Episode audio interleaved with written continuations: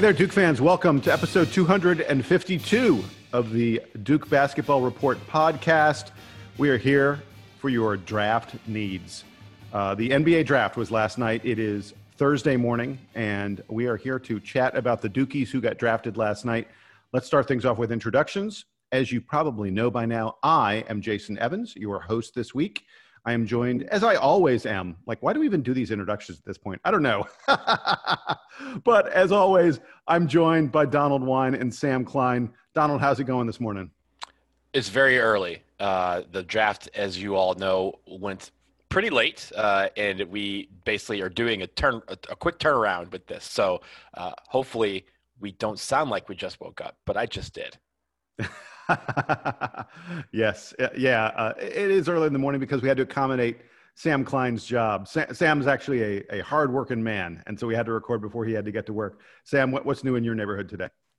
Well, I'm sending that bit of audio to to my boss to make sure that he knows that I'm a hard worker. Although I don't know if he appreciates that I do this I went to bed before the draft was over last night, so I woke up this morning to find out that Cassius Stanley is going to the Pacers, and I am prepared to talk about it because I didn't have to know last night. I only had to know this morning, and I'm very happy for all the guys for for getting drafted into good situations. You cheated. Yes. You cheated. I stayed up for the whole thing. that is that is a silly that is a silly thing to do, and no one told you that you had to. You That's got true. you get no extra credit for that. I, I get my own extra credit. I like it. Okay, guys, so let's get into our draft conversation. And by the way, as a deep tease, so everybody knows, coming up a little later on the podcast, if you're not interested in the NBA draft, go ahead and fast forward a little bit, although you'd be crazy because we're going to have a great conversation, I'm sure. But we, we will be chatting a little later with Chris Carrawell, uh, a Duke assistant coach, Chris Carrawell. Um, uh, spoke to the media this week. I got a chance to chat with him, and we will be bringing you highlights of his conversation with the media as we are just days away now from the start of the regular season for the Blue Devils. That will be coming up. But before we get to that, as we said, uh, we're in the wake of the NBA draft. Um, and, and, you know, obviously, crazy NBA draft because the season starts in, I think, like a month and a couple days. um, you know, just a bonkers way that COVID has changed everything about the world, including changing the draft. Uh, and one of the biggest changes was there were no first rounders from the Duke Blue Devils this year. Um, we had three guys drafted. We joined Kentucky and Arizona as the only schools to have three players uh, drafted in this draft, and that's great. But for the first time since 2010, no one from Duke goes in the first round. And I felt like, you know, it was this thing that you saw sort of rolling along. As always, there are guys who get taken sort of unexpectedly early. And, and a couple of those, as they happened, I sort of felt Duke's shot at a first rounder slipping away. For, specifically for me, it was when uh, Immanuel Quickley um, from Kentucky went to the to the Thunder at pick number 25. The Thunder have just traded away Chris Paul and Dennis Schroeder, so they desperately need point guards. And I really thought this is a spot where Tre Jones could easily go. And then right after that, the Boston Celtics took Payton Pritchard. Uh, uh the Celtics are another team that, that I feel like could use a backup point guard. I, I thought it was a really ideal spot for Tre, um, but the Celtics went with Payton Pritchard. Malachi Flynn, who's another point guard, uh, went toward the you know one of the final couple picks of the first round. I thought those were sort of Tre Jones's spots to go in the first round, and and they just slipped away. Uh, and then the first Dukie to get drafted wasn't Tre at all. It was Vernon Carey, who went number 32 to the somewhat hometown Charlotte Hornets. Um, uh, an interesting situation there for Vernon. They have no great big men. Charlotte is not a team loaded with great centers um, uh, who dominate the position. So, so he could find a role there. Uh, so uh, Donald, I'll go to you first. Um, uh, let's start with Vernon um, and talk about the first Dukie drafted, number 32. Um, a, a, good spot. You know, if you're not going to be a first rounder, being one of those first, you know, five or so picks of the second round, he's going to get a guaranteed contract. Vernon's going to make some serious money in the NBA. Yeah, I, I think, you know, it's funny, right? Like before the draft, people were talking about will we get a first rounder? They were also talking about like when we didn't get that first rounder, like, oh, Duke's lost it. And I even had some friends text me like, why are people not rating Duke players anymore? And I'm like, this is wild, you know, because we knew we we had talked with uh, with Jeremiah Boswell just the other week about how this this would happen or this could happen uh, that we get guys early in the second round or, or late in the second round. And I think with Vernon Carey, he did land in a good spot in Charlotte because he does have a chance to make that team. He he's going to get a contract 32nd is basically a first rounder. You know, it, it's just like the NFL draft. Most people think, oh, you have to be in the first round, otherwise you're just a, a bust. You're not going to do anything. That first few picks of the second round always yields someone that's like, yeah, I've been sitting here all day, and this guy is is right for the taking. They probably took Vernon Carey because they needed big man help, and he was the best big man left on the board. A first round talent that's still around the second round, you draft very, very quickly. So I liked that pick for for Vernon Carey, and and really just on on Tre Jones. I know we'll talk about him in a second. His drop was precipitated by a lot of other point guards dropping in the draft, namely Tyrese Haliburton, who was slated to be as high as like fifth or sixth and dropped all the way to twelfth. That sh- that kind of let everyone else fall a little bit down the pecking order. And that's why Tre Jones probably ended up in the second round because there were still plenty of point guards available in that late first round to take. I do want to come back to Vernon Carey really quick because one thing to always look at in these situations, it's not just which team drafted the player and, and the roster that they have, but or, and as far as uh, playing time goes, but you also want to know kind of where the team is in the in the cycle of being competitive or not competitive. Charlotte barely missed the playoffs uh, this year, and they don't have a good record. They were in the Eastern Conference, and traditionally the Eastern Conference teams that just missed the playoffs are many games below 500. But the Hornets are kind of in this space where th- there's there's room to grow, and Jason, you mentioned that they don't have another true center like Vernon Carey. I think that could actually be a blessing or a curse. The blessing here, of course, is that there's room for Vernon Carey to operate. There's nobody else like him on the roster. I think the curse may come from the fact that there's nobody else that Charlotte is designing an offense around that involves a guy like Vernon Carey. He's I mean, he was a second round pick. He's probably not starting for this team you know whenever the the season starts. I think in about a month month and a half. But so the the challenge there for Carey is that he's going to have to plug in perhaps to a role that he's not fully comfortable with. I definitely expect him to get G League time if the if the G League is operational this year, and it may take him some time to adjust to NBA three point shooting range, uh, the, the speed of the game, all those kinds of things that, that we would talk about with anybody. I think is going to be especially important for Carey because he's going to have to, you know, be running up and down the floor with NBA bigs. He was not challenged like that this past year in college, where he was basically able to physically overwhelm most of the centers that he played against. That won't be the case in the NBA. So it may take time for him to see the floor, but the Hornets have a lot of opportunity. So I'm optimistic that he becomes a, useful piece to them, maybe not this year, but in two or three years. You know, an interesting thing about Vernon Carey, after he was drafted, he was talking to the media. He said, you know, he was asked, oh, you know, who do you style your game after, that kind of stuff. And he mentioned Brook Lopez, um, who, has been a very successful NBA center and who has, in recent years especially, remade his game into an outside in game. I mean, Brook Lopez is a guy who who's physical on the inside. He rebounds really well, but the way he scores in the NBA is he goes out to the perimeter and he gets three pointers. He's a very good outside shooting big man.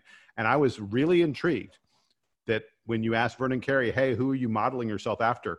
That was one of the names that came out. He also mentioned Bam Adebayo and Anthony Davis, um, uh, you know, who are, you know, two of the, uh, you know, elite big men in the NBA. I think Brook Lopez is probably a better comp for him. And, and I think that makes a lot of sense. And it's very interesting to me that he identified a guy uh, who does, you know, outside stuff. He's recognizing that that's something he needs to work on to become uh, an impact NBA player.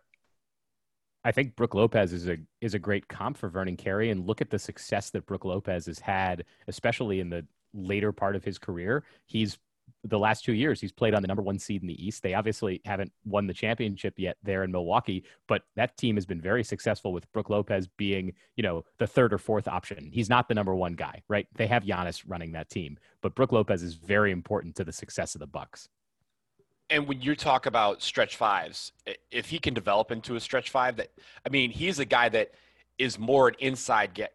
He has a more of an inside game, at least in college, he did than he does outside. And if he could pull guys outside, he's going to be even more effective when he goes inside because they're going to have to, you know, basically have a guy who's who is undersized to try and guard him on the outside, which means he can power him on the inside. I think that's the game he's looking for, and I think he can get there too. Yeah, so it's a good landing spot, I think, for Vernon. Let's get to the next Dukie who got drafted. Uh, Tre Jones goes number 41 to the Spurs. And I have to give a shout out to my man, Jeremiah Boswell. When we were talking to Jeremiah a week ago, we were doing those episodes where we previewed each of these guys, each of these Dukies headed to the NBA. We put Jeremiah on the spot. And I mean, this is one of the most difficult things you can do. Say to someone, hey, who's going to draft this guy? because unless you're talking about someone going in the first, you know, five to seven picks, it is really hard to figure out who's drafting who. And he went ahead and, uh, you know, and especially a guy like Tre, who could have gone, everyone said anywhere from, you know, 20 to 50. Um, and, and he ends up going number 41. Uh, Jeremiah just said, you know, a great landing spot would be the Spurs. Uh, a, a, team that has a very solid organization, you know, people there respect the coach. I mean, are, you know, one of the greatest coaches of, of all time. And he said that's the kind of organization where Tre can be an extension of the coach and, uh, and really thrive. And I, I think it's a very good landing spot for him. I'd hope that Tre would go higher than that. Um, uh, the Spurs do have uh, DeJounte Murray, Murray and, and Patty Mills ahead of him at point guard. They've, you know, they've got pretty solid point guards already in the roster, but neither of those guys are like superstars um, who demand, you know, to play every minute that they can possibly play. So I think Tre could find a role on this team, uh, you know, and a, just a great organization. Uh, Sam, I'll, I'll, go to you first. Uh, how do you feel about Tre's landing spot? I know he hoped to be a first rounder. 41, there are certainly plenty of guys who've carved out great NBA careers from this kind of spot, though. I would rather be drafted at 41 by the Spurs than drafted in the first round by most of the league. Not most of the league, because you know if you're if you're the number five pick, you're the number five pick. But if you're if if it's being the 20th pick for an organization that you don't trust or being the 40th pick for the Spurs, send me to San Antonio. The the Spurs know what they're doing. They know how to develop guys. They know how to find the the players that are undervalued and they know how to get them to work together. That organization's been been doing that for decades now with with a lot of the same leadership. So I am sure that there will be multiple glowing phone calls between Coach Popovich and and Mike Krzyzewski about Tre Jones and and everything that he brings to the team.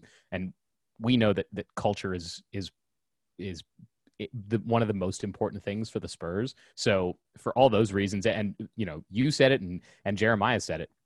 It's a great situation for him to be in. No one is going to be pressuring Tre to to to be taking tons of shots. He's not going to have to play big minutes early. This is a role that he's really going to be able to grow into, and and I very much hope that it works for him in San Antonio. I, I don't know that there's a better organization he could have landed with. Yeah, I think when it comes to Tre, you know, first of all, the relationship that Pop has with Coach K, I'm sure influenced this decision because Pop has gotten to see a lot. That's a great Jones. call. That is a great call, Donald. That, yeah, absolutely. Uh, and, and, when you have a guy who just you know kind of comes to practice and is like, oh yeah, this kid, who is this kid, and who's who's been talking to him, you know, Pop had that at the back of his mind. But also, Pop is a guy who really loves point guards to have pressure defense, and there was no better pressure defender in this draft at point guard than Tre Jones. And I think that is something where you say, he he was he had he probably had a bigger need in the first round. In the second round, he goes for some depth at a position where he needs some extra defense and he needs a point guard who he can trust on the floor. Tre Jones was there for the taking. He goes for him. So I think it was a great pull by Jeremiah Boswell and a great pull by Pop because he has gotten a guy who can be that extension on the floor for him. Well, and you know something really important to note. You mentioned you know they went elsewhere in the first round. They they went with Devin Vassell of Florida State uh, with the 11th pick in the draft.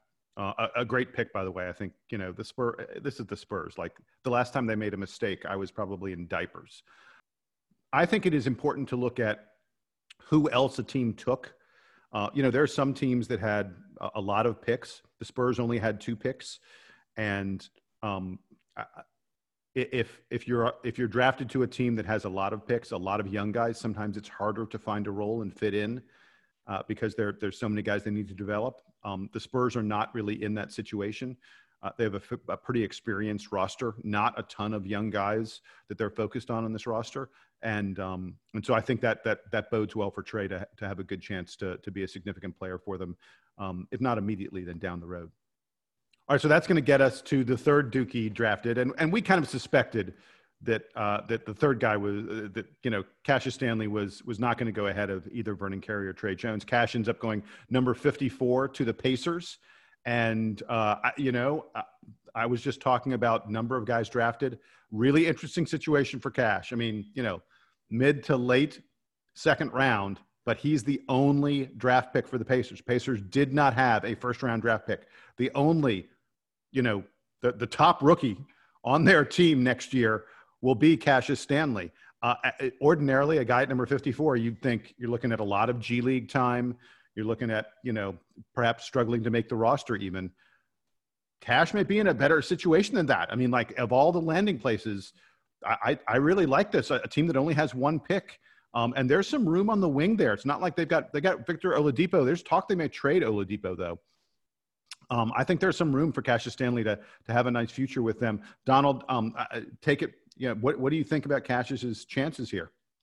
Well, I think you, you mentioned Oladipo. I think that's the main question, right? Will they trade him or will he leave at a certain point?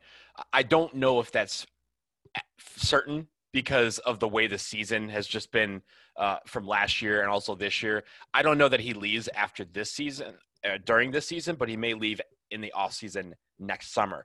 Uh, so this is really building for the future. And after that, you really have Jeremy Lamb. And I think after that, Cassius Stanley can smooth right in as that third shooting guard on the team, uh, be, you know, ahead of some other guys. So I think when it comes to Cash, he, he needs to work on his three point jumper. He has the relaxation to do that. He doesn't have the pressure to go out and produce immediately.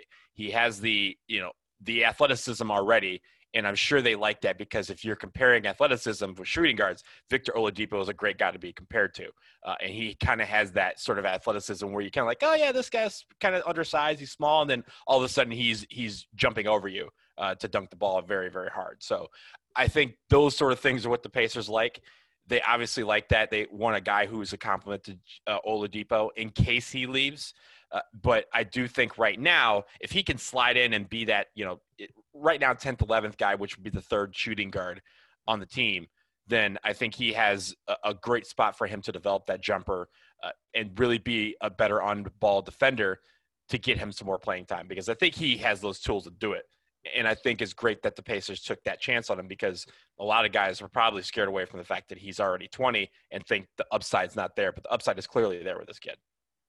I think that Oladipo being there is actually a positive for Cassius Stanley, sort of to Donald's point, because I think that you could make a good player comp for, you know, Cassius Stanley's ceiling might be being a guy like Oladipo. He's very athletic and he still has a lot of raw elements to his game. So being able to learn from Oladipo, at least in this first year before Oladipo becomes a free agent, I think is going to be great for Cassius Stanley. The other guy that's on this roster that that is a good player to to model, you know, not necessarily the exact game, but but the NBA lifestyle is Malcolm Brogdon. The the Pacers have have some really excellent dudes on the team. They're also expecting to to compete again this year. They were the four seed this past season in the East. I would think that that they're still going for it. Obviously, the East is getting more competitive, but the Pacers are are right in it. They you know they, they can add a piece or two and and all of a sudden become one of the best teams in, in the Eastern Conference. So I don't think there's a ton of pressure on Cassius Stanley this year to to play big minutes for this team. If he spends the year learning from experienced players who know what it takes to to get to the playoffs, then I think that's going to serve him well in the long term. I actually think Cassius Stanley it should be setting himself up to get that that that free agent deal, whether it's with Indiana or whether it's elsewhere. We're going to see his impact eh, eh, maybe three or four years into the league and I will say when it comes to this draft, just overall, right? Like I, I was I was looking at Twitter last night. So all you fans of other teams out there, I saw you. I read you. I read you Maryland fans who were talking junk about the fact that you guys had a first round pick and there was whatever, however many picks between uh, the, the, time a Maryland fan, a Maryland guy went and the time a Duke guy went. I saw that. I saw that from you, Kentucky. But at the end of the day, we had more guys drafted than just about any other team in the draft. We had more guys – that went. And by the way, Cassius Stanley became the 100th all-time draft pick for Duke, 67th under Coach K. who else is saying that? So uh, you could have been laughing at the beginning of the night about how far Duke has fallen and how we're not one of the greats anymore. But first of all, those three second rounders beat your team last year. Second of all, we still had more draft picks than you. So you could talk all you want, but it, there's there's some guys that are set up for failure and there's some guys that are set up for success. And I'm glad that at least for for the most part, I think all three of our guys are in positions where they can succeed and have long careers in the NBA because of where they landed. You know, and the other thing to note is, uh, you know, as we've said, crazy Corona times. This is going to be a weird off season. Uh, the the NBA the NBA season starts before Christmas. In case you hadn't noticed, we're right on the cusp of, of Thanksgiving. The the off season is going to be tiny. Uh, there's not going to be as much time for these rookies to to to get up to speed and, and, to learn what they need to learn and develop. There's there's not going to be a summer league. Summer's way gone. training uh, camp training camp begins in 12 days. Yeah, it's going to be crazy, and I don't know whether that is going to benefit or hurt these these Dukies. Um, uh, you know, I, I it may be tough for some of them to to find a spot, but on the other hand, the fact that you've been drafted, the fact that the team you know spent an asset on you, uh, probably means that they're invested in you. And I, I, I won't, I, I fully expect Vernon and Tre will be on the opening day roster for, for Charlotte and for San Antonio. And I think there's a fairly decent chance, even at pick number 54, that Cash makes the opening day roster for Indiana. That's a great situation for all three of those guys. The number of Dukies in the NBA continues to climb. I believe we have more than any other um, college basketball team.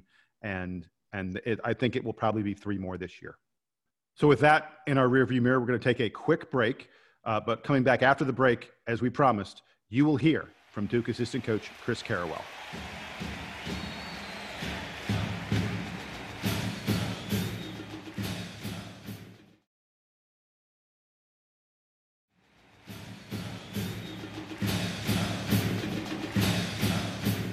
All right, so we're back, and as I mentioned before we went to the commercial break, uh, I had a chance. All, all the media, it wasn't just me. All the media had a chance to chat with Duke assistant coach Chris Carrawell earlier this week. He had some really interesting things to tell us about the makeup of the team and you know where guys are as we uh, approach Duke's first game in less than a week. Um, very excited for the season to start. Uh, uh, so let's let's not have any more preamble to it. Let me get you first to Chris Carrawell talking. And, and, and by the way, you're about to hear some really good things about Jalen Johnson. So here's Sewell talking to the media, um, and have a listen. Started with uh, Steve Wiseman. Steve, go ahead. Thanks, Mike. Thanks, Chris. Good to see you this morning. How are you doing? What's up, Steve? What's going on? Hey, um, I got a quick. I'm going to ask a two-parter here. Coach mentioned last night that that Matt Hurt and Henry Coleman both have injury situations that he said Matt would would play if there were a game this week. It was more of a precaution thing. I wondered if the same is true for Henry. And then also with those two out of practice or scrimmages, what has that done to the rotation? Who has been able to step up with those extra minutes and show you guys something? Yeah, you know, Matt Matt is actually doing well. He worked out uh, yesterday um, for about 45 minutes prior to practice, and he look he looks good. And um, you know, he was he was able to practice that yesterday actually, um, till he had to leave and to go take a final. so, uh, but he's doing he's doing better. Um, and then Henry, you know, twisted his ankle a little bit, and um, you know he's a tough guy, but you know right now you just you just want to make sure that they're 100%.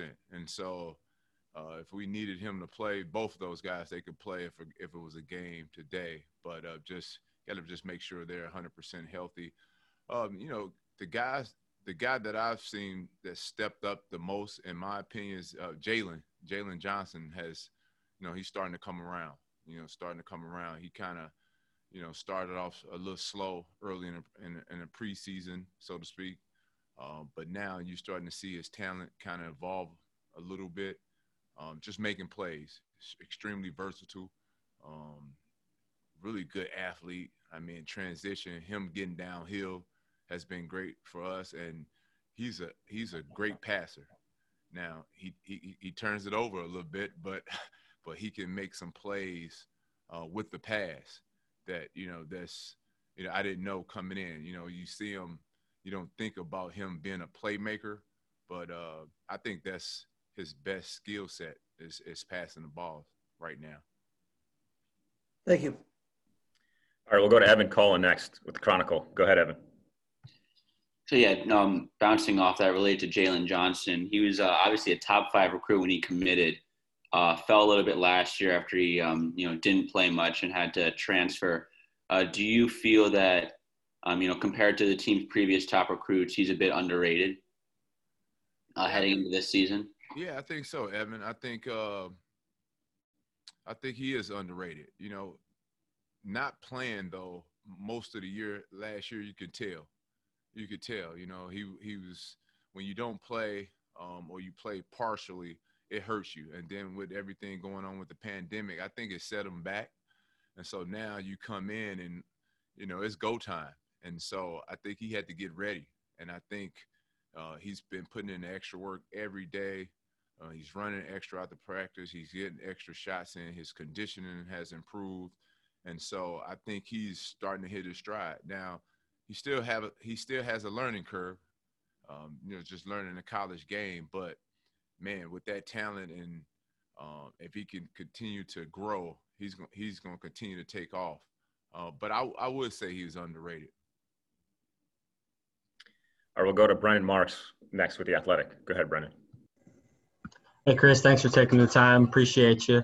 Um, I wanted to ask you a little bit about Wendell. We've heard so much from a couple of other people about, you know, the, the leaps and bounds that he's made in his game. What do you think has made the biggest difference in that? And, and how do you see his change in his game being reflected in the change in maybe his personality and, and sort of coming into himself as a person? Yeah, he, Brendan, he's been, uh, he's been tremendous this, this preseason.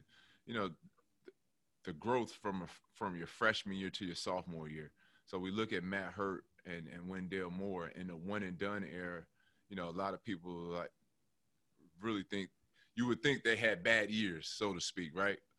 But I mean, for freshmen to play those type of minutes and for those averages, if you look at their averages, in my day, I mean, coming back for their sophomore year, they would have been on covers of magazines and they would have been like, I mean, really, and so it's just different now. But the the the most the main thing, the most important thing that I've seen out of Wendell has been his confidence.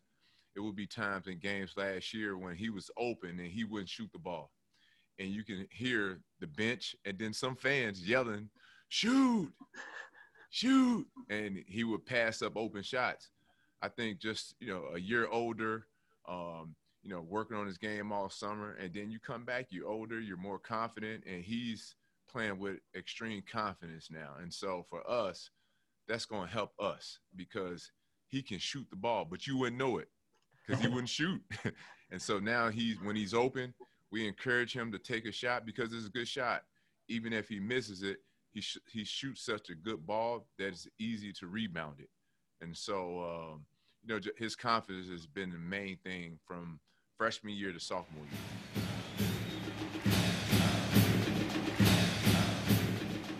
So uh, we're going to get to a little more of, uh, uh, of Coach Sewell's conversation with us in just a moment, but I wanted to stop right now and, and, and talk about, you know, first of all, Jalen Johnson. Uh, this is a guy we, we just had not heard a lot about.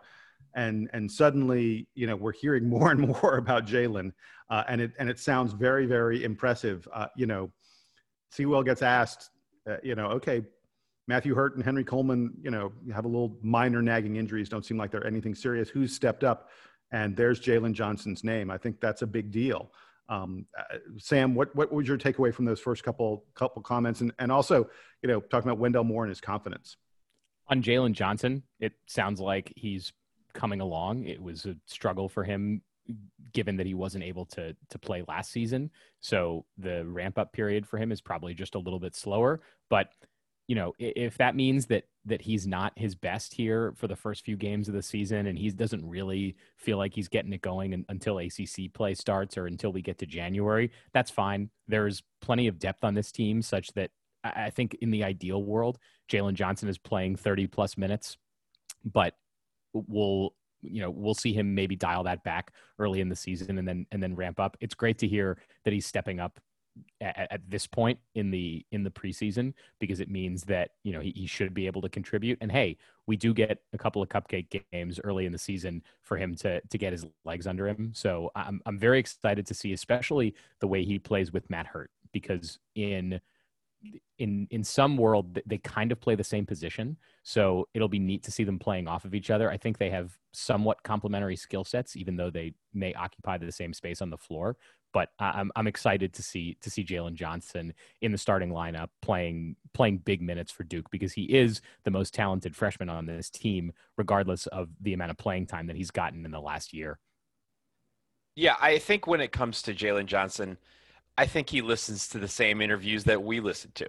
I think he's listening to the fact that people like, oh, you know, he's not really been mentioned that much, and and then you see the highlight videos and he's in like one highlight and that's it if you notice that first scrimmage a couple weeks ago, the first half didn't even have him in it, and people were like, "Yo, what's up with Jalen Johnson?" All of a sudden, in the second half, you see him explode.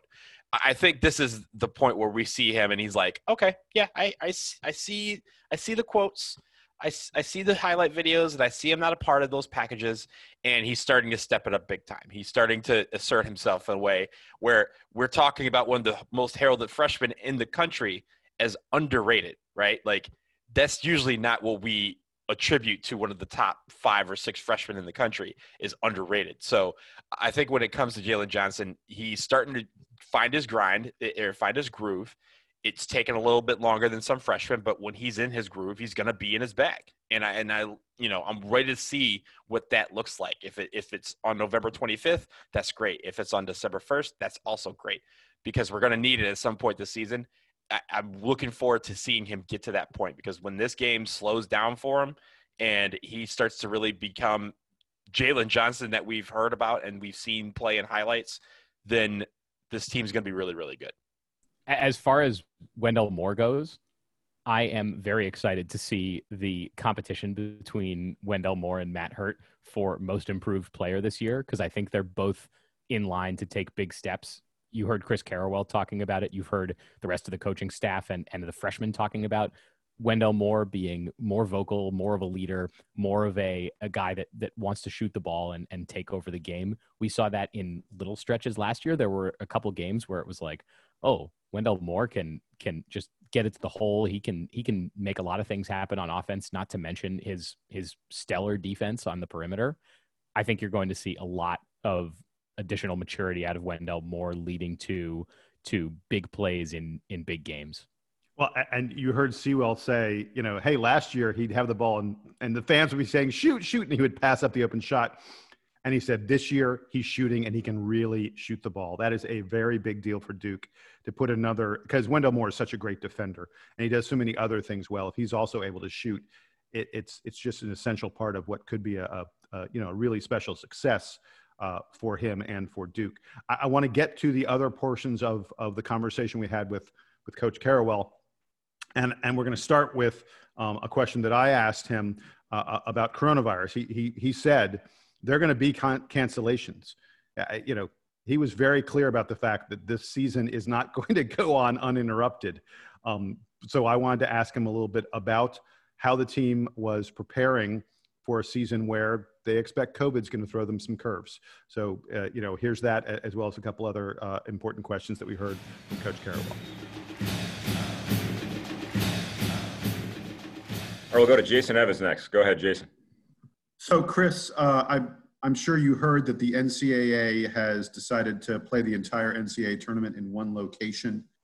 Um, and, and we have teams that are not practicing at all right now you were just talking a moment ago uh, uh, about the COVID, you know, craziness that we're all living through.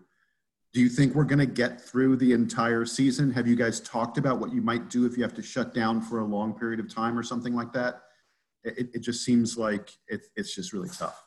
Yeah, it's really tough, Jason. You know, we we we try not to focus on it. Um, you know, they're talking about Indiana. If we can just get there, right? If, if that's the, the hope and the wish and the praying is just, you know, that's like, man, at the end of the rainbow, you know, just like it's something that you, we think about, but we just take it day by day, you know, one day at a time. Um, that's all you can really focus on, knowing that the main thing if we can get to that tournament, you know, and so with can it could it's going to be cancellations. Uh, some teams are going to have to shut down, right? And that's tough. But you know, it, it's it's been tough. And so what we've been doing, and uh, I think that's what's been going on. In, like we we've been fighting, we've been fighting, and so if we can just keep fighting, uh, keep praying, and hopefully uh, this thing will start to, you know, turn for the for the good. And if if that happens, um, I mean, just it it'd just be great. More importantly for the kids, Jason, because I think about you know, I got to play in the tournament all four years, right? I mean that's that's the best. To play in the tournament, that's what you come to college basketball, come to college for to play college basketball is to play in the tournament. And for these kids not to have the opportunity, you know, you think about those seniors, right? Their last year, they don't get a chance to play in the tournament 2020, you know, and those, you know, we were literally in tears. You know, it was it was tough. And so um, if we can if we can have that tournament but if we can also have a, a, a season where, you know, we start to turn with the with the pandemic, I think that's the best for the kids. You just got to keep fighting. So, so I've got a quick follow on that. Um, we're, we're, we're a week from our first game. Can you compare what the preparation is like for this team to past teams where there weren't as many challenges as we've faced so far? Where, where are they compared to the previous Duke teams that you coached and played on? Yeah, uh, you know, it's tough because we have seven freshmen, Jason, and you know, with with so so you take our team last year, um, we're we're old, so to speak, right? And old in co- old in college now is different. Uh, we had seniors, you know, we had three seniors, if I'm not mistaken. Hopefully, I'm not missing anybody, but we had Jack White, Javin, and J. Rob, right? And Tre Jones was a was a veteran. Uh, although he was a sophomore, he was a veteran because uh, he played so much his freshman year. And so with this team, man, we're we're we're young. I mean, young, seven freshmen. So you you teach more. You know, you have to slow it down as coaches. I think we've done a, a really good job, all of us, of just just not rushing the process, so to speak you know you have to take your time when you're explaining because and you might have to do it over and over again and and, and be patient with these guys because you know with an older team they just pick it up right away. They they know and they can do they already know. So it's like okay yeah do that. And so with this team you have to just you know just take your time a little bit more. Um but we've had a great group jason. We've had a great group. These guys come every day with great attitudes. They come to work. It's been a fun group to work with. And though we although we are in a pandemic, I think it's allowed us to grow cro- closer, so to speak, because you know you don't you know as a freshman you would like to get out and hang out a little bit and party a little bit, but they're not allowed to do that. So the party's been in the gym. Thanks, Coach. Uh, we'll go to Evan Cohen. Go ahead, Evan. So in a typical season, the captains are announced a few months out obviously this year's a little bit different, but we're approaching you know less than two weeks of the season. Um, so I think uh, late last week, Nate James referred to Wendell Moore as one of the captains, but I was just wondering if anyone else has uh, fulfilled, uh, has stepped up to fulfill that role, or uh, when that might formally be announced. Yeah, Evan, I don't know. We're still in the process. Wendell has been captain-like, although he hasn't been named captain. Uh, you hear his voice all the time. I'm gonna tell you a guy's voice that you hear a lot, and he's a freshman is is Henry Coleman.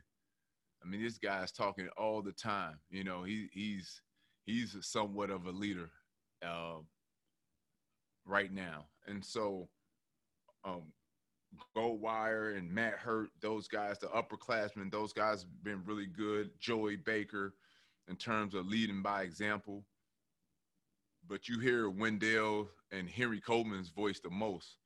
Um, and so that's been good because I think you have to have both both when it comes to leadership. You have to have guys who are vocal, but you also have to have guys who are, who are not quite as vocal, but every day you know what you're to get. They're to work hard.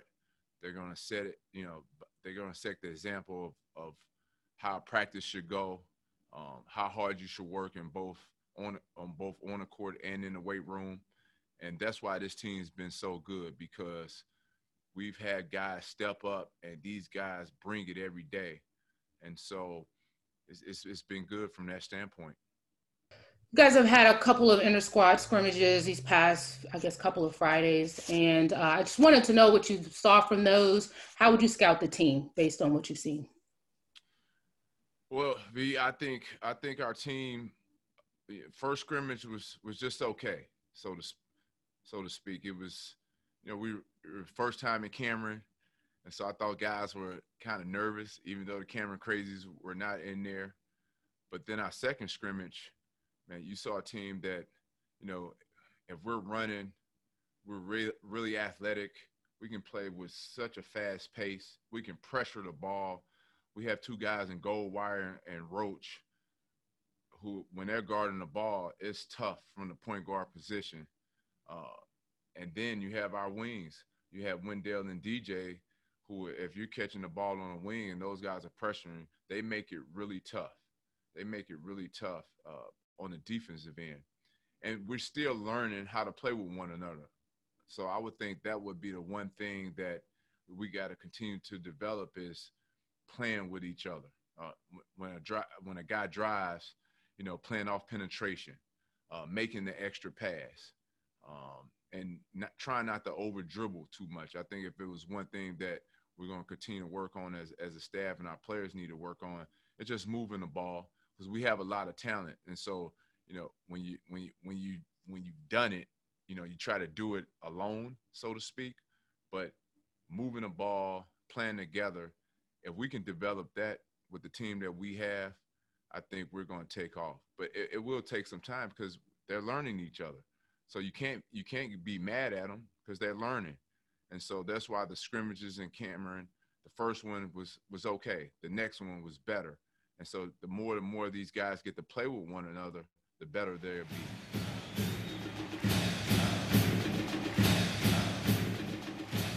So there was lots of great stuff in there. I, you know, I think really interesting. I hadn't even really thought about the fact they had not announced official team captains yet. Uh, and, he kind of said, you know, oh, Wendell Moore's sort of a captain, you know, not officially yet. And, and he definitely talked about Henry Coleman being a leader. You know, like, uh, can we get through a conversation with someone about Duke where they don't talk about what a great and unique and special guy Henry Coleman is? it's pretty remarkable. Uh, Donald, what were your takeaways on on all this stuff?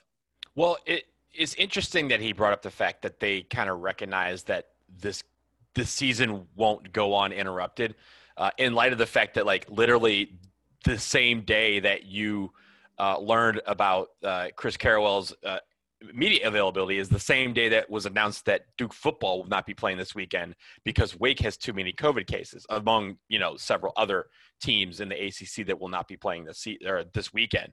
And I just have to say, when it comes to you know football, basketball, this is going to be the most well coached Duke team we've ever seen because they're going to have to coach them through the grind of preparing for a game that might not happen.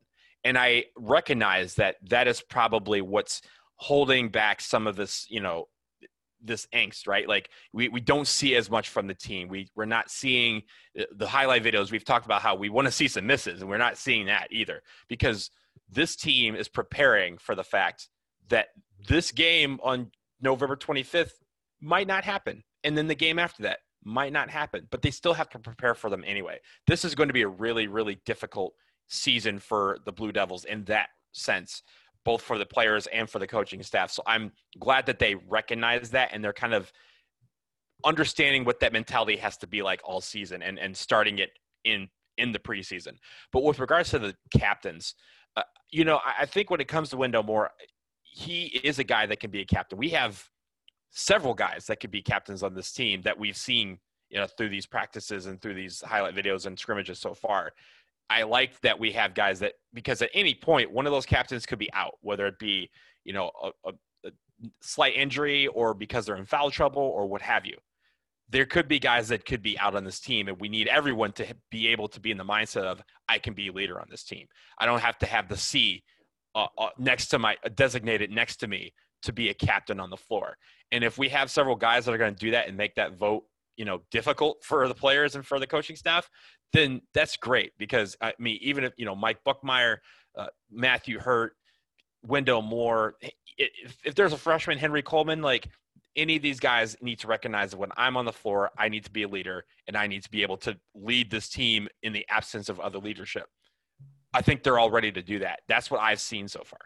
It seems to me that Wendell Moore and Jordan Goldwire are the two like most most obvious captains for this team. So I expect both of them to be named captains. Whether Coach K decides to designate a third one, be that Matthew Hurt, I don't think it's Joey Baker. We just haven't heard enough about that. But Matthew Hurt being arguably the the best player on this team this year could could garner that kind of recognition. So like you said, Donald, though, it's important for lots of guys on this team to be ready to step up because this season is going to have challenges that that no season has had before. So everyone has to be ready to to change the plan at a moment's notice. We're seeing on the football side that you know games are getting canceled, moved around. Players are in the middle of a practice week and then realizing, oh, we're not playing that opponent. Now we have to look ahead to the next opponent. That kind of stuff is probably going to happen to the basketball team this year a little bit, if not a lot. So being able to refocus the team is is going to be important for anyone who's in leadership. You know, we are we are fair on this podcast, but we are we're Duke homers. Let's let's admit it. Let's be honest about things. So uh, I, I want us to admit it when something may not be that great. I'm very intrigued and somewhat troubled by the fact that there has not been a captain named.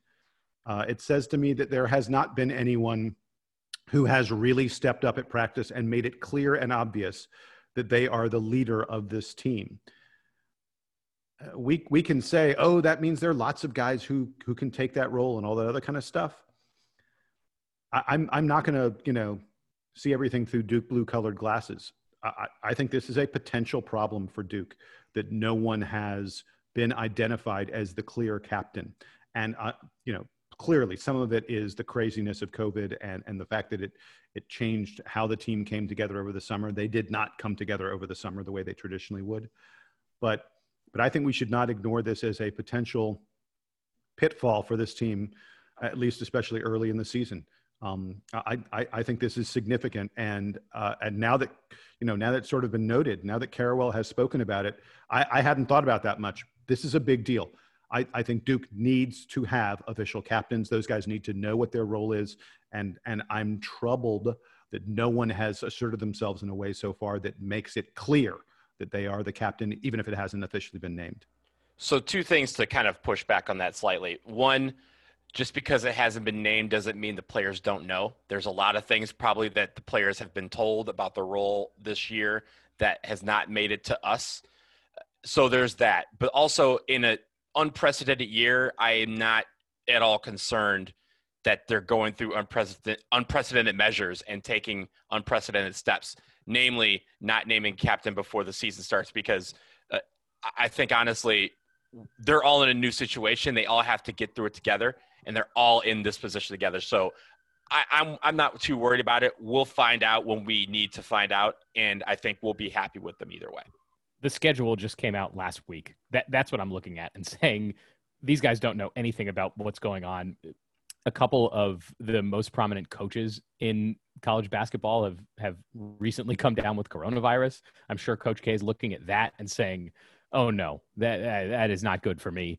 Um, so there are so many there are so many unknowns, so many things up in the air this year that Jason, I I in some way agree with you. I think that there is something a little concerning about it, but given everything else that's going on, I, I think patience is okay on this one.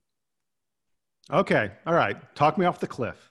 That's what we're here for, buddy. Yeah, thank you, thank you. I, am I'm, I'm sure things will be fine, but you know, hey, occasionally I think we have to call a spade a spade, and and you know, it's possible that this is something that that you know we need to worry about a little bit uh, with this Duke team. But um, uh, that's going to do it for our conversation uh, with with Coach Carrawell. Um, uh, we're about ready to wrap things up here on this episode of the DBR podcast. I did want to do something we talk about every now and then.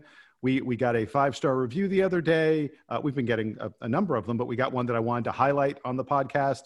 Um, uh, you know, we love it, folks. When you leave us reviews, like and subscribe, all that other kind of stuff, you know to do those things. but every so often someone leaves us a nice review, and and and we like to highlight them here in the podcast. This comes from Mac in Ohio. Mac wrote, "You guys." Um, are to podcast what Duke is to college basketball, the best in the world. So, Mac, we love you for that. He goes on and says, Thanks for um, all the awesome Duke content. I've been hooked on the DBR podcast since 2015. As a Duke junkie living in Ohio, you guys are the go to men for Duke news and analysis. I love hearing from the old players as well and the coaches when they come on your show. And he said the crazy Coach K stories are amazing. Mac, as the guy who asks every time we get someone on the podcast, tell us your crazy Coach K story. I'm glad you appreciate those. They're they are a lot of fun and and it's it's it's just fabulous, you know, when we get folks and they're they're able to give us those insights. Can we talk about the fact that you know, first of all, that he's a day one, you know, from 2015, but back when we first started this podcast, in the first like two months, we dealt with Rasheed Sulaimon leaving the team and whether this team could win a national championship, and then they eventually did against all you know all odds, given what the season had gone that at that point. And we're like, man, that's going to be the wildest season we ever deal with. And then 2020 happened. So, and we're still kind of living through 2020. It's kind of bleeding, is going to bleed a little bit in 2021. So, thank you for being a day one fan and sticking with us through what was, we thought, the, the, be- the biggest madness ever and just following us all the way to what is the biggest madness of all time. So we're so with that again, Mac. Thank you so much for for the for the review, folks. Leave us a five star review wherever it is you you do your reviews and the such, and and maybe we will read about you on the air the same way we did with Mac. Before we go, the one last last last thing, Sam has something very special coming up this weekend. Tell the folks what we can expect this weekend from the DBR podcast. So, if you have been listening to this show for more than a year, you know that one of our favorite things is the annual stats prediction game, of which I am the boss and the arbitrator. So, we will be playing the stats prediction game this weekend on the season preview show. I have to finish drafting up exactly what stats we are going to be predicting, and I will post them on the forum where we post about this episode and maybe we'll get it into the description for this episode so that you can prepare ahead of time or you can just listen to the show and and play along with us. Keep track. Tell us what your guesses were. We're we're excited to play it again and i know that we have to follow up to get that trophy made so it's coming. Don't worry. Uh, i i know i've been procrastinating for i don't know over a year now about it but we we will have the trophy for the stats prediction game. We will play the stats prediction game and review our performance from last year. Although you know, with the with all the caveats that the season was cut short, et cetera, et cetera. So looking forward to playing that with you guys uh, on the show this weekend. Yeah, it's going to be fun. Uh, and that's going to be coming up for you on episode 253 of the Duke Basketball Report podcast. This, of course, is episode 252. We have wrapped up now. Again, congrats to Vernon Carey, Tre Jones, and Cassius Stanley for realizing their NBA dream of being drafted. Um, we wish them the best of luck in the league. We are, I think it's only six days away from the very first Duke basketball game of the season. We got a big stat prediction game coming up this weekend. We're going to be previewing the Duke team for the upcoming season. But until then, we are going to say goodbye. We're going to leave you with the Duke Band. I am Jason. They are Sam and Donald. And this is the Duke Band to take you home.